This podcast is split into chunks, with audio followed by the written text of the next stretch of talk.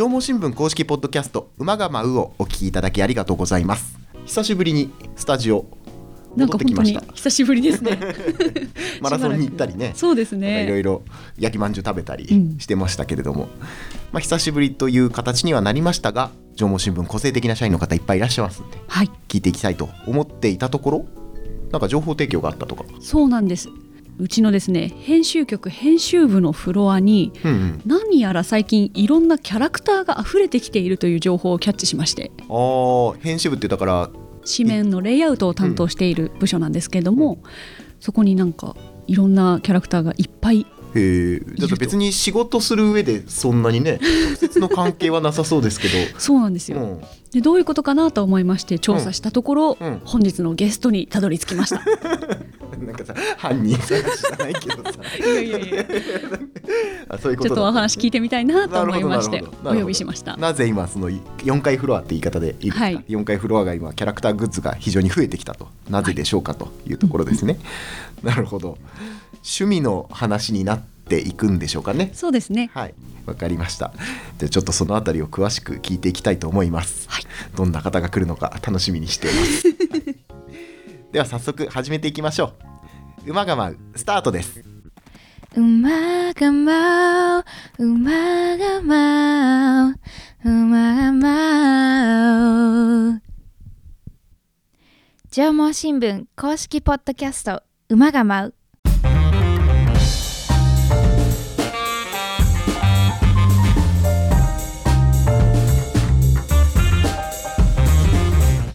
それでは本日のゲストに登場していただきましょう。編集局編集部の高橋義則さんです。こんにちは。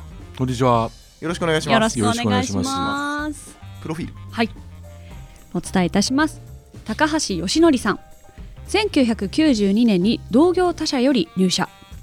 県内のさまざまな支局で勤務し運動部長気流支局長などを務められました現在は編集局編集部にて配信記事を使って紙面制作をしていらっしゃいます。よろしくお願いします。よろしくお願いしよろします。くお願いします。で具体的に言うと記事の見出しをつけたりとかレイアウトをしたりとか。そうですね。原稿まあ一応読んではい。え見出しをつけてどこに写真を置いたりとかはい、うん。扱う記事の大きさとかまあそういうのを考えながらええやってます。なるほど。っていうかめちゃくちゃベテランの大先輩じゃないですか。そうなんですよ。そうなんですよね。大大大大先輩 お呼びしました。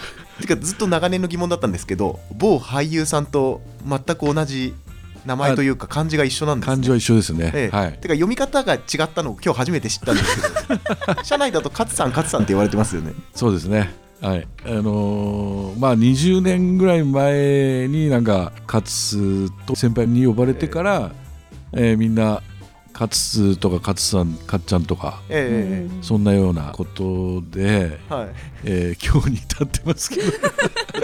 式典とかでも名前間違えられたりとかねえあのよく間違えられますね。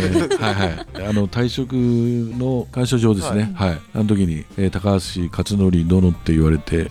私はまあ普通に、えー受け取ったんですけど、はい。えー周囲にいた総務の人たちがちょっとざわついてたんで、えまああの私は何気に普通にさらっとはい。流しました。なるほど。まあ今日はそんな高橋さんがゲストに来ていただいたというところなんですけれども編集フロア4階が結構いろんなキャラクターグッズがいっぱいあるっていうのを聞いたんですけどこれは高橋さんなんかコレクションかなんかなんですか？コレクションというか、まあ、皆さんご存知かと思うんですけど「鬼滅の刃」というはいテレビ映画でもありましたけど、はい。まあ、それを見てですねえそれに関するなんかフィギュアを見てしまったんですね。えー某欅っていうんですかね。え、はい。えーそこででね。えーそこでまあ見てしまって、はい。でちょっとうん欲しいなと、えー思ってですね、えで意外に何ですかねあの懐を痛まずちょっと一個取れてしまって取れた。で取れあまああのフィギュアをですね、はい。い、わゆる、えークレーンゲームでクレーンゲームで取ったわけですよね。はい。はい。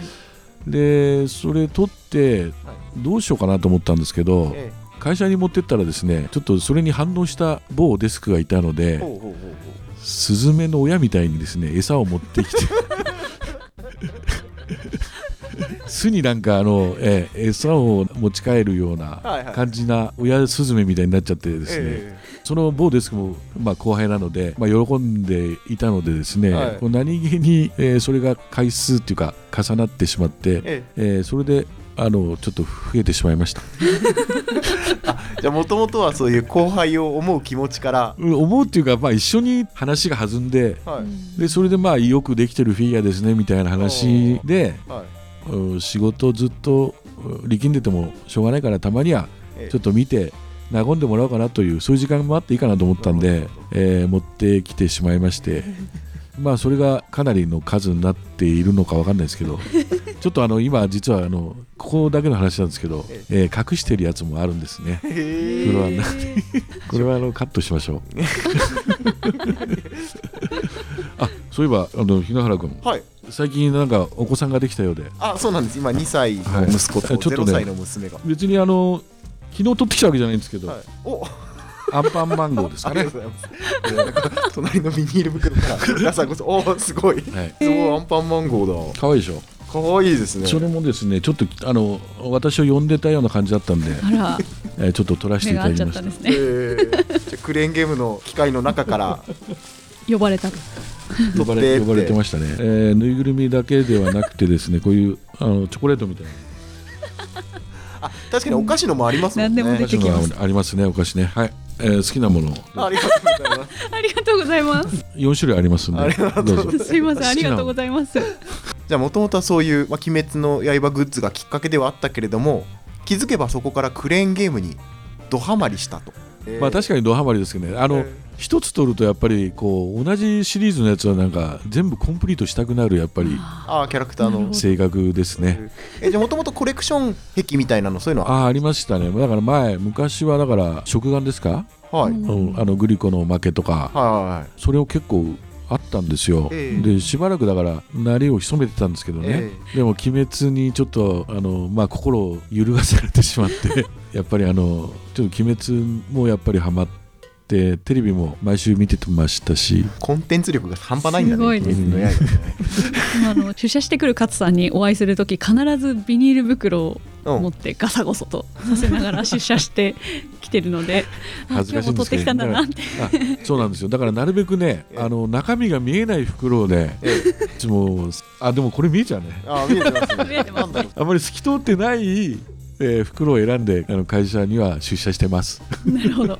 えでそれでもうクレーンゲームにハマって何年ぐらいですか？実は5年も経ってないような気がするんですよね、いやでもそれだけねもういろいろうんハマりにはまっていろんなものを取って配って、うん。あく ちょっと言い方がでしたけど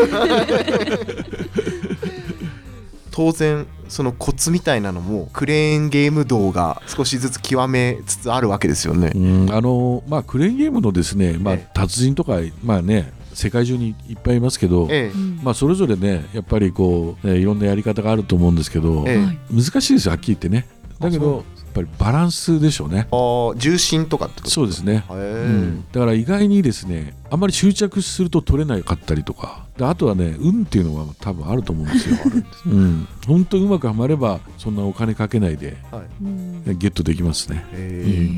いやこの前私家族で出かけた時に子供が食べっ子動物のキャラクターのがあって、うん。それパパ欲しいみたいなこと言ってきたわけですよ。で私そのクレーンゲーム経験ほとんどなかったんででもこうキラッキラした目でこっちを見てくるわけですね。これね外すわけにはいかないなと思いながらでもたまたまその時一番欲しがってたやつを一発で取れたので父親としての面目は保たれたんですけどうん。あれも欲しいって言った2個目の方はどうしても取れなくてですね。これは頑張れば取れたのかなどうなのかなっていまだにあれなんですけどちょっと OK にしとこうっていう形で帰ってきたんですけど。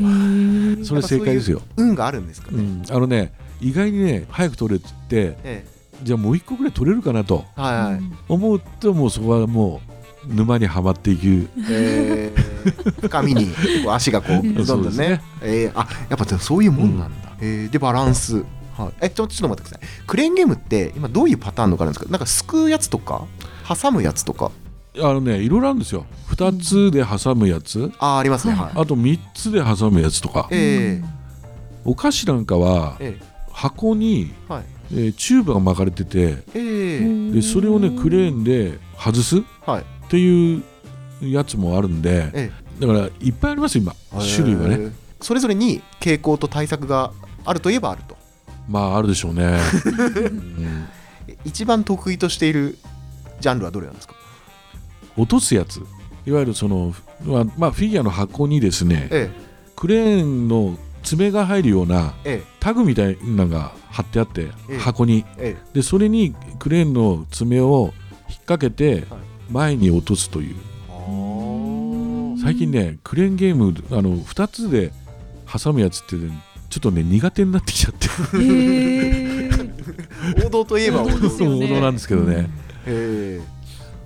でさっき言ったバランスっていうのはその重心の真ん中を狙うってことですか？あのねそれがあのー真ん中を狙う機種もあるんですけど、ええ。はい。意外にねちょっとずらした方が取りやすいっていう機種もあるんですよ。あそうなんですね。ねだから本当にね一概に言えなくて。ええでねこうちょっと人のプレーなんか見てると意外に箱が水平に上がるんじゃなくてええはい。ちょっと斜めに掴んでた方が落ちないという。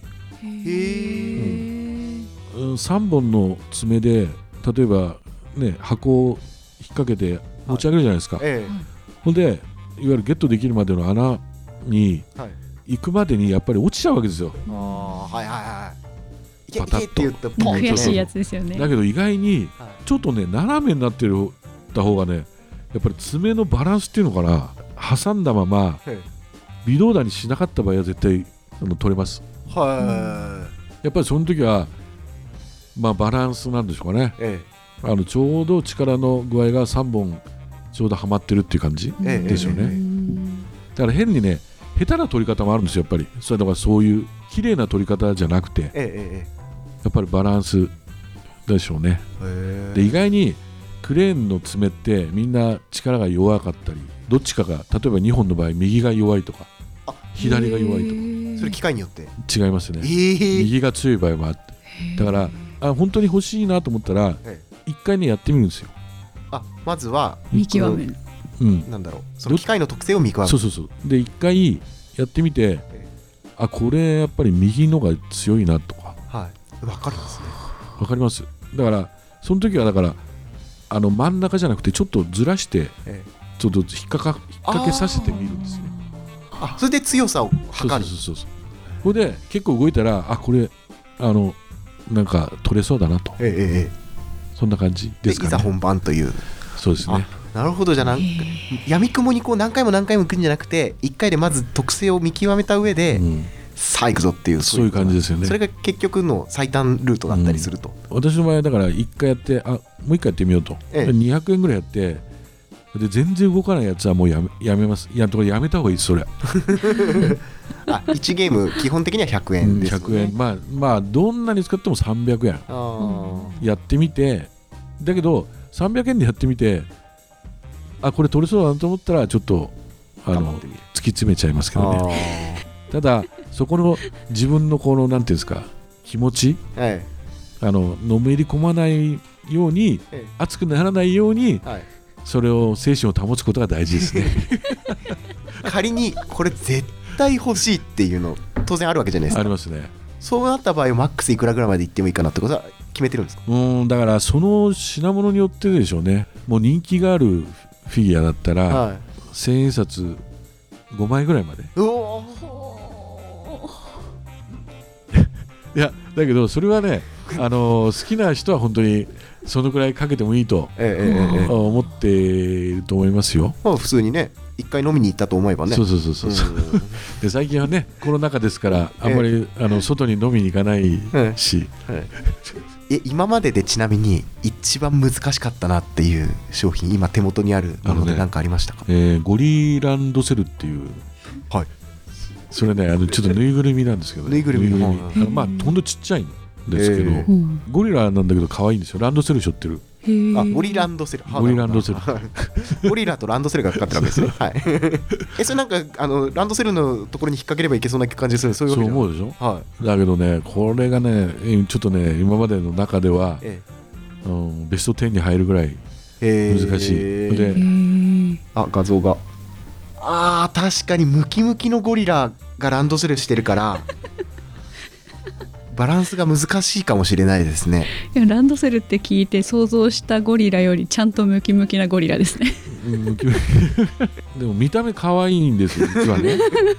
これね。写真で見ると可愛い。可愛い可愛いんですよ。は可愛いんですよ。これゴリラランドセルって書いてあるでしょ。い、あ書いてあります。本当だ。これね前習えって。い うだけどこれは店員さんにもえあの言われてこれ難しいですよって。えで逆にちょっとそれに火がついてええ。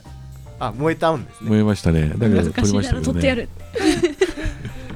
燃えで意外に重たいのがねと取れちゃったりしてあ。あのね軽い方が難しいかもしれないです。うん、だけどそれやっぱり機種によってやっぱり違うんかなと思うんですよ。あーえそそゲームゲームセンターの人っていう形店員さんとかもそういう設定みたいなのがあるんですか？ここだったら難しくなるぞとか。これ簡単だぞみたいな。多分うんはい。いわゆるそのクレーンの力っていうのを多分設定できるんだと思うんですよね。ほいわゆるうあくまであの予想ですけどね、はい。予想ですけどね。はい。なるほど、まあ多分。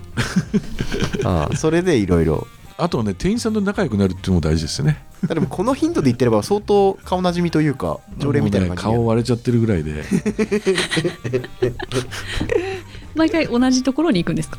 あのいろいろ行っちゃってたりします。渋川とか行っちゃったりへえでもいろんなところでやっぱりもうそろそろ顔があそうですね。バレてしまっていると。ちょっとメインはちょっとあのこれはもう完全にえあの割れてます どの店員さんもなんか、ええ。私のあの噂をしてるみたいで。じゃあこのポッドキャストを聞いて あの人上毛だったんかいっていう。それまずそれまずいな。それまずいな。聞いてほしくないな。あのああくまでもあの身分を隠してるんで。そうですよね。ええ、世を忍ぶ仮の姿でね。ええ。なるほど。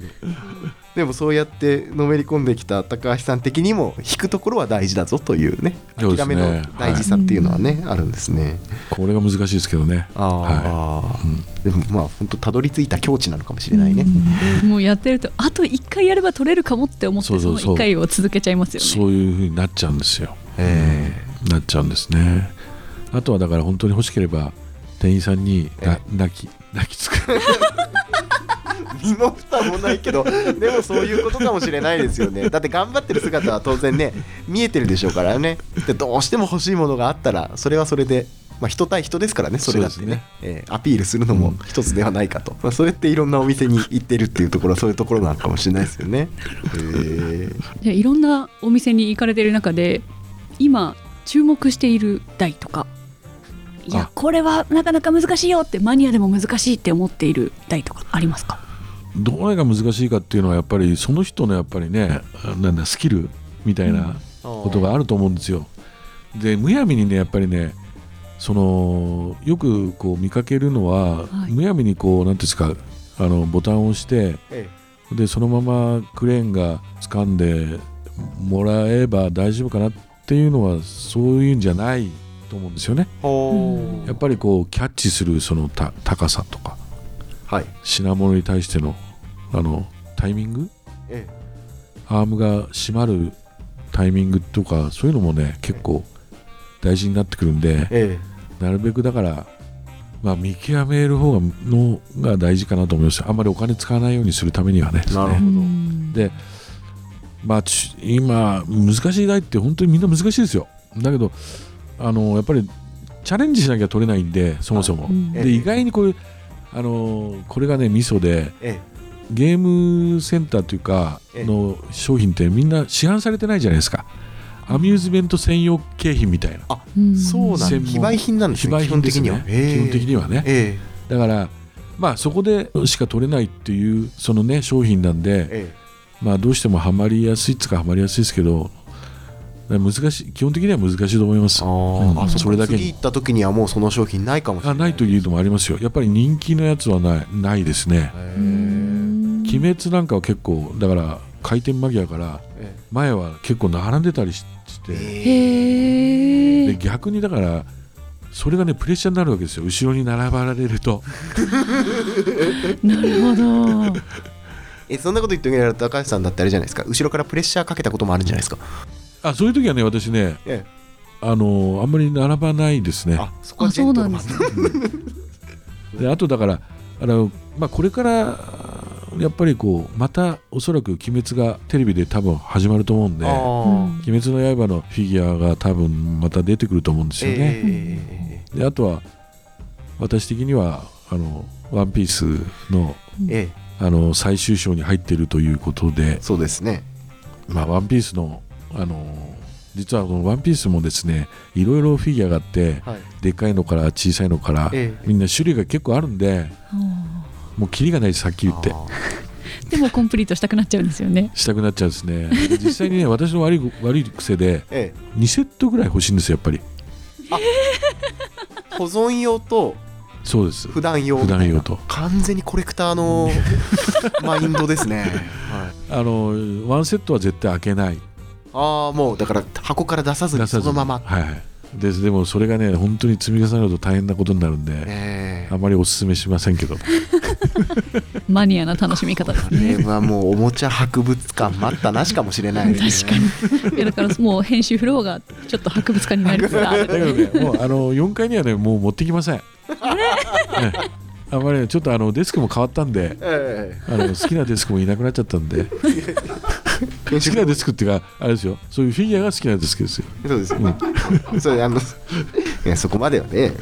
そう考えるとやっぱりジャンプ系って強いんですね「鬼滅の刃」そうですよね。ワンピース」あとなんですか、ね呪術廻戦もそうですよね。うん。最近だと他にはあれですか「スパイファミリー。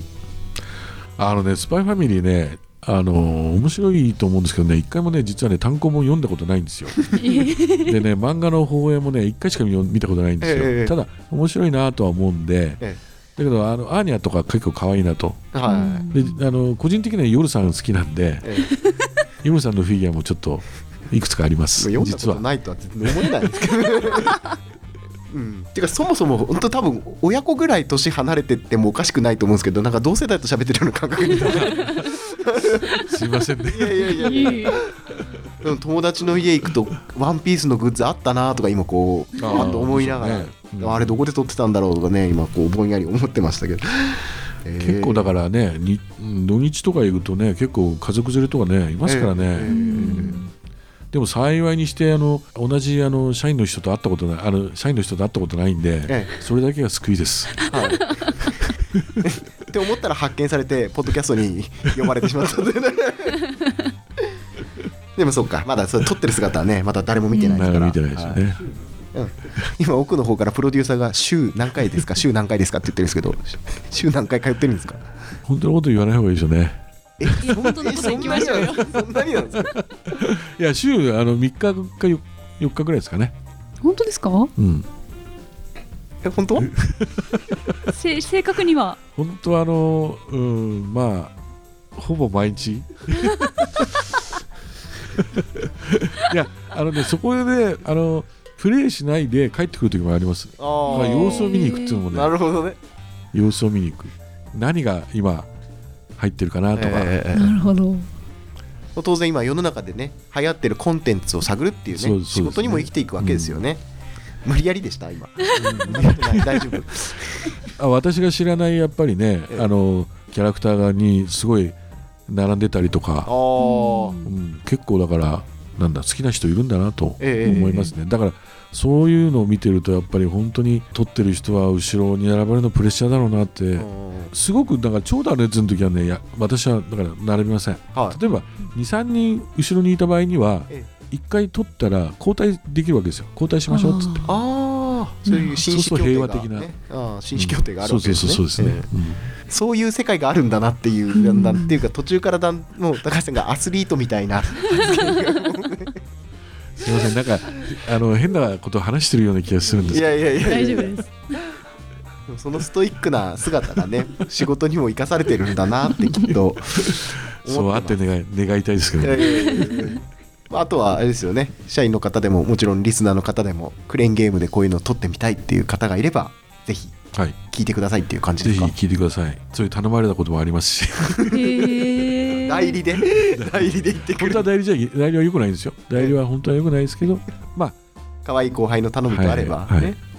一通りではクレーンゲーム体験してきた高橋さんが、まあ、これじゃあ最後の質問になるかと思うんですけど、まあ、夢のクレーンゲームですねこんなクレーンゲーム機があったらやってみたいっていううなんかありますか？全世代が楽しめるクレーンゲームがあるといいなと思いますね。ほう、うん。まあほら子供も結構ねやってる姿を見た見たりして、えええうん、だからあんまりお金使っているのをちょっと見ちゃうとなんかかわいそうな感じなんで小学生も楽しめるというか全世代のたが楽しめるようなクレーンゲームがあるといいなと思います。であと個人的になんか日本に100個ぐらいしかないようなそういうなんか品物のクレーンゲームもあるといいなと思います。まあそれはすごいああの 集中するでしょうけどね。ーええ。そうですね。遠征になりますね。遠征。あだけどね愛媛からね問い合わせがあったっていうのも聞きましたよ。へえあそのゲーだからそのムセンターに？そう。ええ。その商品目当てに行くんだけど商品ありますかとかそういうなんか問い合わせあああったんですよって聞いたことあります。だからやっぱりないところもあるわけですよね。まあそういうね欲しい人はいろんなところに問い合わせしてるんですよね。えまあさすがに私はそこまで。県内に収めているということなんですね。あそうですね。あんまりこう外であてか。県外に出るのもねどうかなとでもあれですよ東京とか千葉であの台東さんメーカーはいはいクレーンゲームの全国大会やってるみたいですから、はい、もしエントリーしていただけると。もうね最近本当にスキルがなくなってきたんで。え本当ですか？ちょっともう一回修行します。あ。鍛え直してチャレンジを改めてテーブルの上を見てみるとえ私の子供向けにいただいたアンパンマンゴーとチョコレートがこちらを見ています。何気にでも置いてあるといいでしょ。いやいいですね。ね。こう和みますね。うん、そうなんですよ。うん。やっぱりぬいぐるみ系はね和むやつは私はいいなと思いますよあねうん。すごいですね。もうねぬいぐるみと会話ができるところまで今来ているということだから今あのあれですよ。チャーリー・ブラウンかな。それとあとだからあのスパイファミリーのボンド？犬？ははい。あそれがね今私の心を和ましてくれるいええあのぬいぐるみです。カズさんのデスクにいるんですか？ああのうちにあります。あいえいえあお家に。はい家にありますまたあの会社持ってくると大変なことになると思うんで。あとアン日パンマンもね実はねあと2種類あるんですけどそれも可愛いんで。あとあのロールパンダちゃんとかね。あああかわいいが大体欲しいの基準になってるような感じですね、うんかわいうんそまあだパッと見てえやっぱりこうあるわけですよ。えええピピッと。あの撮ってもらいたいみたいな。あのリスナーの方も怖がらないでください。決してそういうあれあれじゃないですから、はいそういう趣味はありませんので、はい心を和ましてくれるぬいぐるみとフィギュアですね、はい。はい。なるほど。そんな形で編集フロアも皆さんの表情がちょっと和んだりとかそんなこともあるということがよく分かりました、またこれ引き続き深いところに入っていく趣味だと思いますんでまたお話聞かせてください。はい、あの、えーフロアのですねフィギュアの蹴飛ばされないように、はい。えあのそこそこで しておきますんで。はい他の階に進出していくかもしれない。ありえるよね。ありえるよね。日野原さんのところからはい6階に。じゃあ6階に。あの6階にもね、えー実はねあげたっていうかあの欲しいっていうんでええ。持ってった人がいます。あ本当です多分でもそれはあのフロアじゃなくて多分自宅に。あー。そうですね。はい、ありがとうございます、えー 今日情報新聞社内を和ませる男として登場いただきました。高橋さんえ今日はありがとうございました。大変失礼しました。ありがとうございましありがとうございまた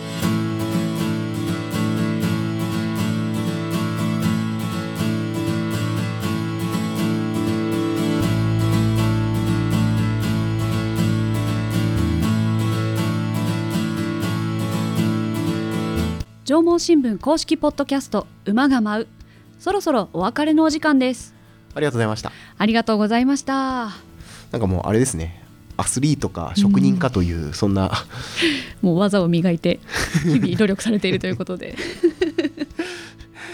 でなんかあの帰りがけに商品がね当然いっぱいあったんだけど、うんうんこれハイエナなんだよって言ってて。ハイエナ。ハイエナってなんだろうって聞いたら前頑張った人がいっぱいお金をかけてちょっとずつずらしてはい。取りやすいところまで行ったのを、えー勝さんがかっさらっていくという。えーそういうえ何業界用語的なのがあるんですかって。なるほど。すごい深い世界だなと思いましたけどね。うん、えーまあ、一貫して感じたのはあれですね、えーコンテンツの力って強いなって、うん確かに、えーキャラクターがねもうみんなが笑顔になるという、うんえーそんなところも感じましたし、はい。えー勝さんもそうやって社内での人気者であるということは、まあ、間違いないのかなと、そうですね。思ってますので、はい、はい。えー子供がハマったキャラクターがあったら逐一報告していきたいなと思ってます。取ってきてください。ということで、えーはい。まあ、番組では、えーご意見ご感想その他トークテーマ含めてメールで募集しております、えーこちらすべて小文字で馬アットマークライジン .com uma アットマーク raijin.com こちらまでお気軽にお寄せください、えーまたツイッターのハッシュタグこちらひらがなで馬が舞う。お気軽につぶやいてください。であとは、えー各アプリでお聞きいただいた後の温かい評価やレビューこちらもお待ちしています。待ってます。えー次回12月16日の配信になりますが伊藤さん次回ゲストは？はい次回はですねええ。リスナーからの情報提供がありまして寒くなってきたので、コーヒー飲んで温まりたいっていう方多いと思うんですそようですね。実は群馬総社駅の近くに、うん。何やら個性的なコーヒー店があると。個性的なコーヒー、はい。えそう具体的に？何やら玄関に刀が刺さっている？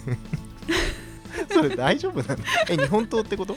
いやなんか詳しくわからないんですけど、うん。とにかく刀が刺さってるコーヒー店があるからぜひ行ってみてくれということでへえ情報提供いただきました調査依頼みたいな感じなんですかね。そうですね。なんですかね、ええ。はい、まあ、群馬のね個性的なお店を紹介するというところでしょうか。じゃあロケでまた。はい、出張収録になっております。はい。次回もぜひお楽しみに、えーここまでのお相手は縄文新聞社営業局の日野原明と総務局の伊藤奈々でした。ありがとうございました。ありがとうございました